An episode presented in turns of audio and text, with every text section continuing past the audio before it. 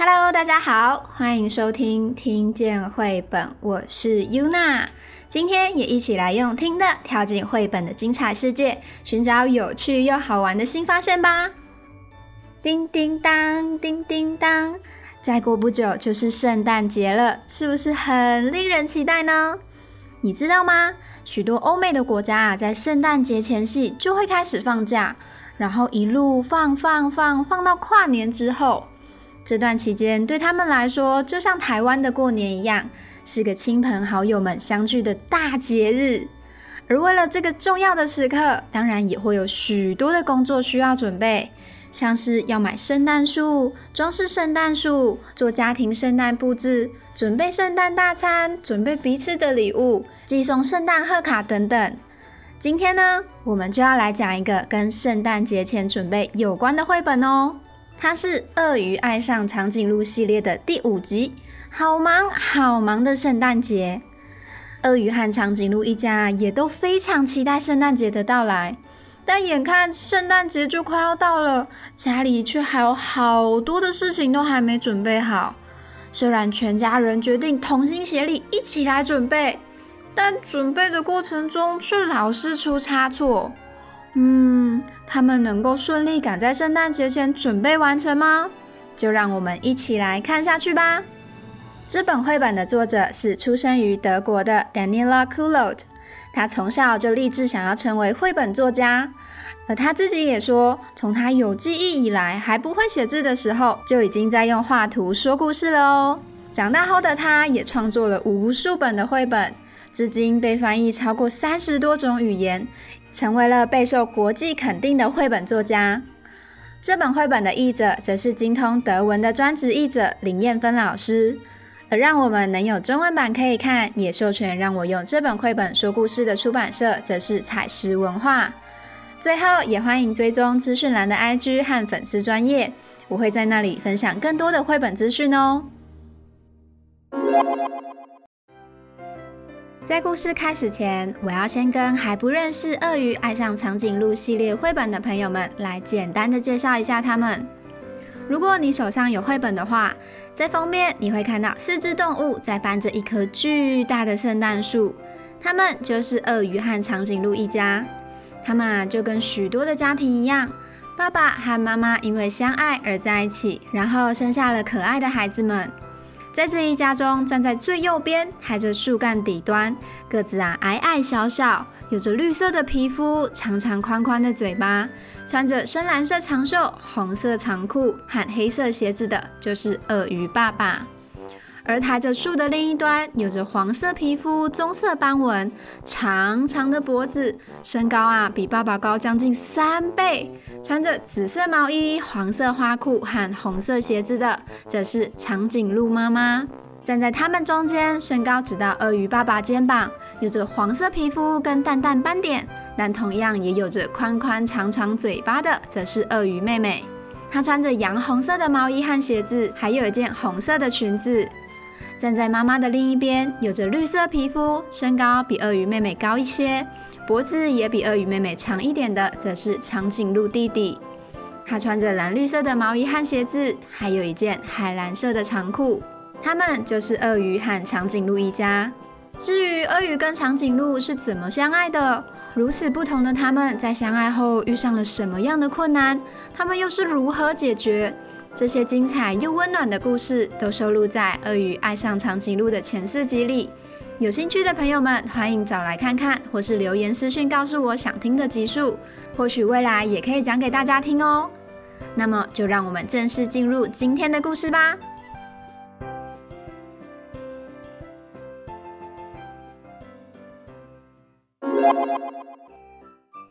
今年的冬天就跟往常一样。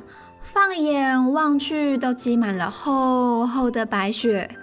树上像是淋了白色糖霜，屋顶像是戴了白色假发。即使到了星星高挂在天上的深夜里，白雪也映照着星星的光芒，闪闪发亮。而在这片雪白的景象中，却有个小小的黄点在发光。让我们靠近一看，啊！原来是鳄鱼和长颈鹿一家的灯还亮着啊！嗯，可是为什么这么晚了，他们家的灯还亮着呢？因为啊，再过不久就是圣诞节喽。再过不久是多久啊？鳄鱼妹妹和长颈鹿弟弟翻着墙上大大的圣诞倒数月历。这种月历是专门倒数圣诞节的月历，它会从十二月一号倒数到十二月二十四的平安夜。它通常会有二十四个小盒子或是小袋子组成。倒数的每一天都能打开对应日期的小盒子和小袋子，得到一份特别的礼物。市面上有各式各样的圣诞倒数月历可以购买。也有一些家庭会自己制作，是一个能让大小朋友们在一整个十二月每天都抱着期待心情的惊喜月历哦。让我们回过头来，鳄鱼妹妹和长颈鹿弟弟的圣诞倒数月历上，现在只剩下写着二十二、二十三和二十四的小门还没有打开，而长颈鹿弟弟正准备去打开写着二十二的那个小门。哦，还要等很久。鳄鱼妹妹抱怨着：“啊，还要等超级久。”长颈鹿弟弟也跟着叹了一大口气。一旁的鳄鱼爸爸赶紧安慰两个孩子：“不会很久啦，后天就是圣诞夜啦。”但这番话却让长颈鹿妈妈不禁烦恼了起来。哎呀，我们还有好多的事情还没做呢，像是包礼物啦、烤姜饼啦、买圣诞树啦。原来这些全部都是必须在圣诞节之前准备好的事啊！但现在他们家不仅没有漂亮的圣诞装饰，桌上有着散乱没有做好的圣诞剪纸。地上有整盒还没拿出来的圣诞树饰品，散落的包装纸，制作姜饼的模型，还有可能是鳄鱼妹妹和长颈鹿弟弟从外面带回来的白雪，现在啊已经都融化成水，弄得到处都是。嗯，看来他们真的还有好多事情要做呢。于是到了第二天早上。他们决定要先完成的第一个任务就是去买一棵圣诞树。他们来到了像森林般的圣诞树农场，这里啊有无数棵大大小小、高高低低、深绿、浅绿、与众不同的圣诞树。但他们并没有犹豫太久，因为啊，很快的，长颈鹿妈妈、鳄鱼妹妹和长颈鹿弟弟都看上了同一棵圣诞树。它有着九层浓密的孔雀绿枝叶，而且啊，比长颈鹿妈妈还要高大。这棵啊最漂亮，这棵最大。这棵圣诞树是所有的圣诞树里最大、最漂亮的。长颈鹿妈妈、鳄鱼妹妹和长颈鹿弟弟都满意的夸着眼前的这棵大圣诞树。而站在一旁的鳄鱼爸爸手里拿着一棵青绿色、比他还要矮小的圣诞树，小小声的嘟囔着：“我觉得这棵也不错啊。”但他还是悄悄的把小圣诞树放回了原本的地方，跟着家人一起开心的买下这棵大圣诞树。接下来，他们的第二个任务就是要把这棵大圣诞树搬回家。一起搬这棵大圣诞树啊，就像在玩游戏一样。鳄鱼爸爸拖着树干的顶端，在前方控制方向；长颈鹿妈妈则负责在后面扛着树推动前进。鳄鱼妹妹帮忙拿着靠近底端的叶子，避免它们磨到雪地。长颈鹿弟弟则在最后面拉着妈妈的尾巴，帮妈妈保持平衡。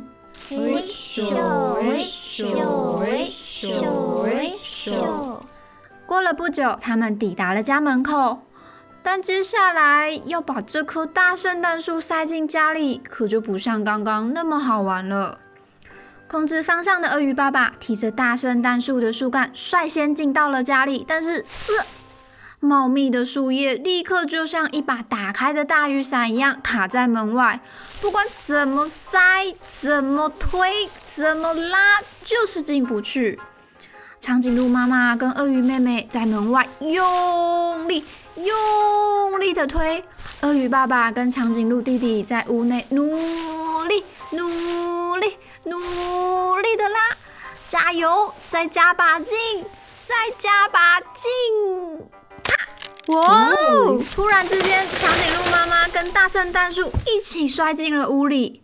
那棵最大、最漂亮的圣诞树断成了好几节，茂密的叶子被门框削去了一大半，秃了好几块。细细刺刺的针状树叶混着水，洒满了玄关的地板，有的还卡在鳄鱼爸爸跟长颈鹿妈妈的身上。大家原本开心的脸瞬间垮了下来。爸爸妈妈无奈着拔着卡在身上的叶子，鳄鱼妹妹跟长颈鹿弟弟也一起来帮忙。唉，但不管怎样，至少现在这棵树已经塞进家里面了。过了好一会儿，身上的叶子也都清理的差不多了。鳄鱼爸爸拿着扫帚，把散落的叶子扫在一起。鳄鱼妹妹和长颈鹿弟弟则在一旁用手指在这些集结起来的叶子上画画，心情也开心了不少。但长颈鹿妈妈却依然眉头深锁。她一边挑着剩下卡在毛衣上的叶子，一边问：“唉，现在怎么办？”鳄鱼爸爸想了想，笑着提议：“我们啊，晚一点再来处理这棵圣诞树好了。嗯，我们就先来烤姜饼吧。”妈妈松开了伸锁的眉头，觉得这真是个好主意。为了能烤很多很多的姜饼人，他们决定把地板当做工作台。在仔细的清扫完后，妈妈捧来了一大盆早上就准备好的棕色姜饼面团。这一大盆到底有多大呢？大到啊，全家手臂最长的长颈鹿妈妈用双手环抱着装有面团的粉红色盆子时，手指都还碰不到彼此呢。爸爸在地上倒出堆得像小山一样高的面粉。面粉啊，要撒得够多，等等面团才不会粘在地上拿不下来。鳄鱼妹妹和长颈鹿弟弟则一起搬来了一个比他们还要高的擀面棍，他们的任务就是一起来把这个超巨大的面团擀平。但这一点也不容易，长颈鹿弟弟跟鳄鱼妹妹一人推着擀面棍的一端，使尽全身的力气，用力的擀着面团。哎咻，哎咻！但面团啊，真的太大也太厚了，光是推进一点点就让人累得要命。长颈鹿弟弟叹了好大的一口气，哦，好难推哦。鳄鱼妹妹则是看向爸爸，撒娇的哀求着：“爸爸，拜托，请帮帮我们！”鳄鱼爸爸爽朗的答应：“好啊！”他走上前，将双手放到了擀面棍上。这很简单的。嘿呦！擀面棍打滑，让爸爸飞到了半空中，转了一圈，然后啪，四脚朝天的摔到了姜饼面团上。嗷！大家赶紧上前关心爸爸有没有怎么样。虽然有点痛，但似乎没什么大碍，只是，咦，诶，身体好像卡在面团里，拔不起来了。长颈鹿妈妈灵机一动，拿出了切面团专用的轮刀，小心翼翼地沿着爸爸的身形切割，让爸爸站起来之后。妈妈抓着面团顶端，爸爸稍稍的往前紧，小心翼翼地把面团从爸爸的背后撕下来。然后呢，他们就得到了一个巨大的鳄鱼姜饼人面团了。虽然原本是想要烤很多的小小姜饼人，但现在啊，只要烤一次，糖霜也只要涂一次，比起烤许多小小姜饼人，烤一个大姜饼人省事多了。妈妈把大姜饼人面团送进烤箱。其他人都在一旁期待的看着，嗯，好想看他烤好的样子哦。隔天一早吃过早餐后，爸爸帮鳄鱼妹妹穿上了蓝绿色有着绒毛花边的厚大衣，妈妈则帮长颈鹿弟弟穿上了厚实的粉红色毛线外套。确定两个小朋友都穿得暖和和的之后，爸爸妈妈把他们轻推出门，因为今天就是平安夜了。但家里还有很多的工作还没有做完呢。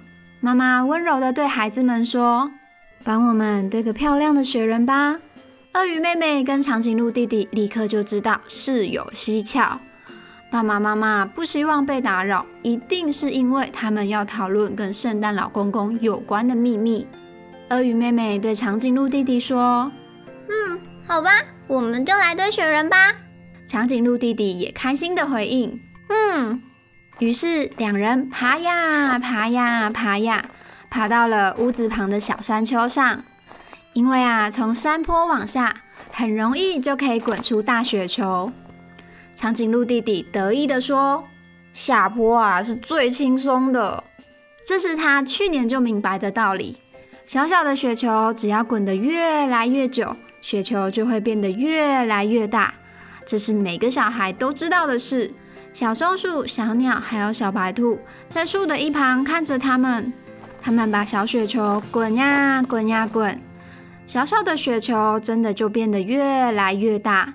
当雪球的高度已经到达长颈鹿弟弟的下巴那么高的时候，雪球却突然自己往山坡下滚了下去。它越滚越大，也越滚越快，两个孩子根本就追不上它。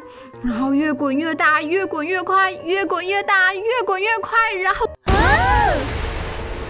一颗有着一层楼那么高的超级大雪球就撞上了他们家，长颈鹿妈妈跟鳄鱼爸爸都吓了好大一跳。房子的墙上被撞出了一小片裂缝，大雪球的雪也几乎堵住他们家的门口。爸爸跟妈妈只有头勉强能看到门外不知所措的孩子们。现在，长颈鹿弟弟跟鳄鱼妹妹知道。在山坡上滚雪球并不是个好主意。爸爸跟妈妈一边卖力地铲除堵住大门的白雪，一边烦恼着说：“唉，全部都变得乱七八糟的。唉，这样下去我们就没办法庆祝圣诞节了啦。但越是遇到困难，就越需要冷静下来。”铲完雪，全身湿漉漉的爸爸妈妈走进屋内，席地而坐。全家人牵起彼此的手，闭上眼睛，深呼吸，吐气，再深呼吸，再吐气。冷静下来之后，他们小声的讨论现在遇到哪些问题，以及这些问题该怎么解决。不久之后，他们就都知道他们该怎么做了。鳄鱼爸爸安静地处理前几天摔成好几段、少了大半树叶、变得光秃秃的圣诞树。长颈鹿妈妈穿上她的蓝色围裙，带着最好的心情，帮刚出炉、香喷喷的超大鳄鱼姜饼人涂上糖霜。鳄鱼妹妹和长颈鹿弟弟则在屋外同心协力地用巨大雪球带来的白雪做雪屋。时间滴答滴答滴答的过，太阳渐渐的下山，星星们也悄悄的升起。孩子们被唤回屋内，换下湿淋淋的上衣和裤子，穿上干爽暖和的衣服。不久后，代表着圣诞节到来的圣诞钟声也开始响起。原本漆黑的窗外亮起了橘红色温暖的黄光。孩子们推开家里的大门一看，哇，是户外圣诞派对耶！爸爸妈妈把沙发、桌子和椅子都搬到了户外，桌上有着暖暖的热饮，地上则摆着许多的礼物，沙发的一旁还有一棵华丽的大圣诞树。原来啊，那是原本就长在他们家门外的大树。树上厚厚的白雪，让圣诞装饰还有灯串变得更加的闪耀动人。而旧的那棵树则变成了大大的萤火，点亮了整个派对，也温暖着大家的身体。门口旁的雪屋上站着一个开心微笑的鳄鱼圣诞老人，他还散发着淡淡的姜饼香呢。鳄鱼和长颈鹿一家开心的享受特别的户外圣诞派对。森林里的小老鼠、小白兔、小松鼠、小鸟、小猫咪、小狐狸，还有小鹿，也都好奇的跑到山坡边观看。就这样，圣诞节还是来得非常的快。但这次的圣诞节不但令人愉快，有美丽的圣诞树，还散发着好闻的香味。不论是鳄鱼妹妹、长颈鹿弟弟、鳄鱼爸爸、长颈鹿妈妈。还是森林里的动物们都认为，从来没有一次的圣诞节像这次那么棒。故事说完了，你喜欢今天的故事吗？你有过什么令你印象深刻的圣诞回忆呢？欢迎跟身旁的亲朋好友，或是跟我分享。如果还没有的话，也没有关系，今年就来好好的创造一个吧。